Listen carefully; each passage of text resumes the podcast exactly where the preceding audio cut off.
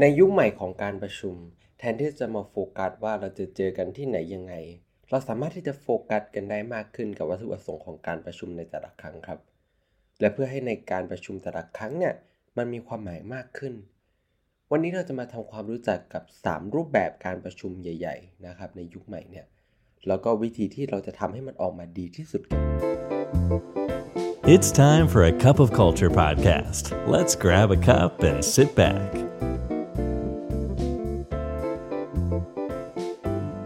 สวัสดีครับ ได้เวลาจิบกาแฟคุยกันเรื่องวัฒนธรรมองค์กรกับนะครับออ culture แล้วนะครับ วันนี้แก้วที่ 411 อยู่กับผมทอมนัทวุฒินะครับ เราควรที่จะเปลี่ยนคำว่าการประชุมเนี่ยเป็นคำว่าการพูดคุยพบปะนะครับเพราะว่าเมื่อเราใช้คำว่าการประชุมเนี่ยมันทำให้การนัดหมายต่างๆ มันดูเคร่งเครียด แล้วก็เร่งรีบ แต่ในการพบปะนี่ยครับมันสามารถมีได้หลายจุดประสงค์ และเปิดโอกาสให้เราสามารถที่จะโฟกัสกับจุดประสงค์ของแต่ละครั้งได้มากกว่าการแค่เรียกมันว่านัดประชุม โดยหลักๆนะครับ การพบปะเนี่ยมันมี 3 รูปแบบ ที่สามารถแบ่งได้เป็น transactional gathering นะครับหรือเป็นการพูดคุยเพื่อแลกเปลี่ยนข้อมูล relational gathering หรือการพูดคุยเพื่อพัฒนาความสัมพันธ์ และ adaptive gathering นะครับการพูดคุยกับเรื่องยากๆ แล้วการแบ่งการพบปะในทั้งโลกออนไลน์แล้วก็ออฟไลน์นะครับ ออกมาเป็น 3 ประเภทใหญ่ๆเนี่ยจะช่วยให้องค์กรเห็นภาพได้ชัดมากขึ้นครับว่า การประชุมในแต่ละครั้งที่เกิดขึ้นเนี่ยมันมีวัตถุประสงค์เพื่ออะไร และหาทางที่จะตอบโจทย์มันได้มากขึ้นนะครับ เรามาทำความรู้จักกันให้มากขึ้นนะครับ กับการพูดคุยพบปะแบบแรกนะครับ ก็คือ transactional gathering นะครับ เป็นการพูดคุยโดยมีจุดประสงค์หลักคือ เพื่อให้งานเดินหน้าครับ ตัวอย่างเช่นประชุมอัปเดตงานนะครับ ประชุมวางแผน ซึ่งมันก็มี 3 องค์ประกอบหลักๆ เพื่อให้มันออกมาได้ดีนะครับ อย่างแรกคือมันต้องมีเอกสารที่แชร์ร่วมกันได้ นอกเหนือจากสไลด์ในห้องประชุมนะครับ ในโลกออนไลน์เราอาจจะมีพวกเครื่องมือแบบ Google Slide หรือ Miro หรืออื่นๆนะครับ สาเหตุที่ควรมีเพราะว่ามันทำให้ทุกคนเห็นความคืบหน้าของงานไปด้วยกันครับ แล้วก็ช่วยทุกคนเนี่ยโฟกัสกับเนื้อหาได้ง่ายขึ้น ป้องกันกับคนหลุดบทสนทนาไป แล้วก็2นะครับคือให้ทุกคนเนี่ยมีพื้นที่เท่ากันครับ โดยเฉพาะในกรณีที่เป็นการประชุมแบบไฮบริดเนี่ยที่มี 2 คนอาจจะอยู่ที่เดียวกัน สิ่งที่ต้องระวังเป็นพิเศษคือการที่ทุกๆ คนเนี่ยควรที่จะต้องมีจอเป็นของตัวเองครับ เพื่อไม่ให้เกิดการแย่งกันพูด หรือให้เป็นจุดสนใจนะครับ และในอีกด้านหนึ่งเนี่ยครับมันยังช่วยให้บทสนทนาเป็นธรรมชาติได้มากขึ้นด้วย แล้วก็องค์ประกอบสุดท้ายนะครับ คือการสร้างการมีส่วนร่วมครับ ผู้นำการประชุมเนี่ยต้องคอยสอดส่องสัญญาณครับว่าสมาชิกแต่ละคนเนี่ยมีสมาธิกับการประชุมมากน้อยแค่ไหน โดยกรณีที่เป็นไฮบริดเราดูได้จากการเปิดไมค์หรือการยกมือนะครับ เมื่อจับสัญญาณเหล่านั้นได้นะครับ ผู้นำการประชุมควรจะส่งคำถาม แล้วก็สร้าง engagement อย่างต่อเนื่องครับเพื่อให้การประชุมดำเนินต่อไปได้อย่างมีประสิทธิภาพ การประชุมอีกประเภทหนึ่งนะครับ ก็คือ relational gathering นะครับ มันมีจุดประสงค์เพื่อสร้างความสัมพันธ์ ตัวอย่างเช่นงาน outing ขององค์กร หรืองานอาหารกลางวันของบริษัทนะครับ ซึ่งก็ต้องมีอีก 3 องค์ประกอบเหมือนกันครับ เพื่อให้ประสบความสำเร็จ อย่างแรกคือต้องมีวัตถุประสงค์ให้ชัดครับ การพบปะเพื่อความสัมพันธ์เนี่ยบางครั้งอาจถูกมองว่าให้คนมาเจอกันก็พอแล้ว แต่ในความเป็นจริงเนี่ยมันมักจะไม่เพียงพอ เพราะแม้ว่าการพบปะเนี่ยมันไม่มีจุดหมายบางครั้งมันอาจจะเป็นบรรยากาศที่ดีก็ได้ แต่มันมักจะไม่ใช่ทางเลือกที่ดีที่สุดในการสร้างความสัมพันธ์ครับ ดังนั้นสำหรับองค์กรเนี่ยถ้าอยากให้คนมารู้จักกัน อาจจะลองตั้งจุดประสงค์ประมาณนี้ดูครับ อย่างเช่น มาเรียนรู้เส้นทางอาชีพของกันและกัน มาทำความเข้าใจแรงบันดาลใจของกันและกัน มาช่วยกันสะท้อนถึงประสบการณ์การเติบโตที่ผ่านมา วัตถุประสงค์ในลักษณะเหล่านี้นะครับจะเป็นตัวช่วยเป็นจุดเริ่มต้น ให้คนเรามารู้จักกันได้อย่างเป็นธรรมชาติมากขึ้น แล้วก็ถัดมาก็ต้องมีตารางกิจกรรมครับ พื่อให้การเปิดเผยข้อมูลระหว่างกันเนี่ยมันเป็นไปได้อย่างสะดวกใจมากขึ้น เราควรที่จะแบ่งช่วงของการพบปะออกเป็น 2 ช่วงครับ ได้แก่ช่วงของการมาทบทวนตัวเอง แล้วก็ช่วงของการแชร์กันนะครับนั้นในคำถามของส่วนของการทบทวนตัวเองเนี่ยก็เราสามารถวางไว้ได้ เช่น วาดแผนที่เส้นทางอาชีพของตัวเองที่ผ่านมา หรือนึกถึงคำแนะนำเกี่ยวกับงานที่ทำให้เรานึกถึงบ่อยๆ หรือให้เล่าเรื่องเหตุการณ์ยากๆ ที่เคยผ่านมาได้ครับ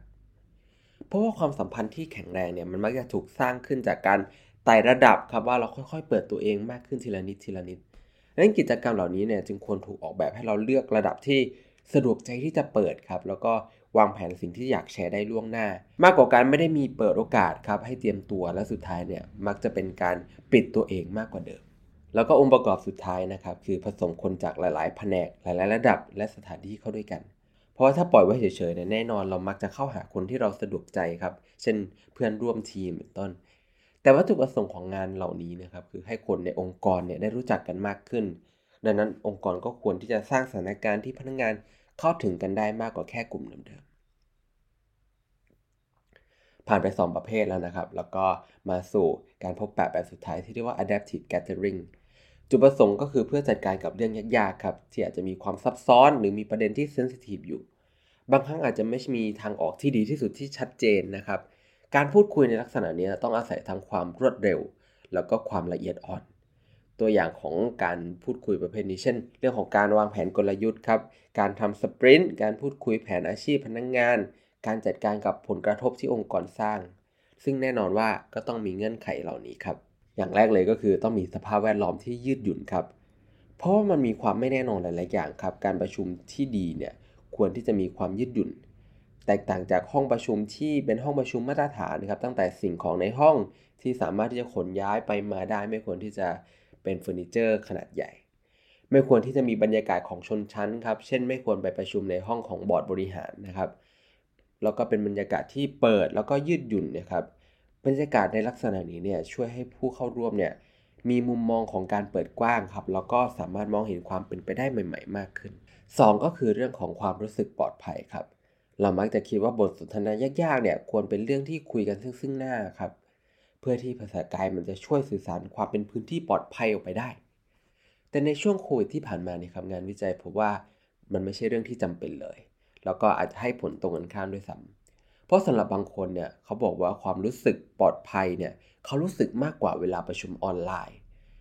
ดังนั้นอย่าใช้วิธีการเป็นตัวตั้งครับ แต่โฟกัสไปที่ความรู้สึกปลอดภัยของพนักงาน แล้วก็เลือกวิธีที่เหมาะสมที่สุดขึ้นอยู่กับสถานการณ์ แล้วก็กลุ่มคนที่ประชุมด้วย แล้วก็องค์ประกอบสุดท้ายครับก็คือเราก็ต้องหาทางลดความตึงเครียดด้วยครับ เพราะสถานการณ์ส่วนใหญ่ที่เป็นปัญหายากๆเนี่ยมันมักจะมาพร้อมกับความเร่งด่วน และมักจะเป็นปัจจัยใหญ่ๆที่ทำให้การคิดและการตัดสินใจนะครับ เป็นไปได้ไม่ราบรื่น ดังนั้นในกรณีแบบนี้เนี่ยเราควรที่จะหาทางลดความตึงเครียดในบรรยากาศลงครับ เช่นต้องจัดให้มันมีการพักเบรกสั้นๆนะครับหรือการพูดคุยนอกเหนือประเด็นหลักสัก 1-2 นาทีนะครับ เพื่อเอาความตึงเครียดลงและพบไอเดียที่สร้างสรรค์ได้มากขึ้นครับ สุดท้ายนี้ครับการพบปะทั้ง 3 ประเภทที่กล่าวไปเนี่ยครับ แม้มันจะเป็นในสถานการณ์ที่แตกต่างกันแล้วนะครับ แต่ก็ไม่ได้แปลว่าเราจะเอามันมาผสมกันไม่ได้ครับ เพื่อให้มันตอบโจทย์ของเรา เพราะยังไงก็ตามเนี่ยสุดท้ายแล้วสิ่งสำคัญของการประชุมในทุก ๆ รูปแบบไม่ว่าแบบไหนเนี่ยคือการตอบจุดประสงค์ให้ได้ แล้วก็หวังว่าองค์ประกอบต่างๆ ในข้างต้นเนี่ยครับ มันจะช่วยให้การตอบโจทย์ขององค์กรท่านเนี่ยครับเป็นไปได้มากขึ้นครับ และสุดท้ายนี้ก็อย่าลืมนะครับว่าไม่ว่าเราจะตั้งใจหรือไม่ก็ตามเนี่ย วัฒนธรรมองค์กรก็จะเกิดขึ้นอยู่ดีครับทำไมเราไม่ตั้งใจสร้างองค์กรในแบบที่เราอยากให้เป็นกันล่ะครับ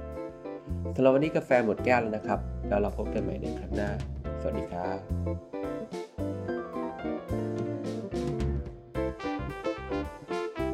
And that's today's Cup of Culture. See you again next time.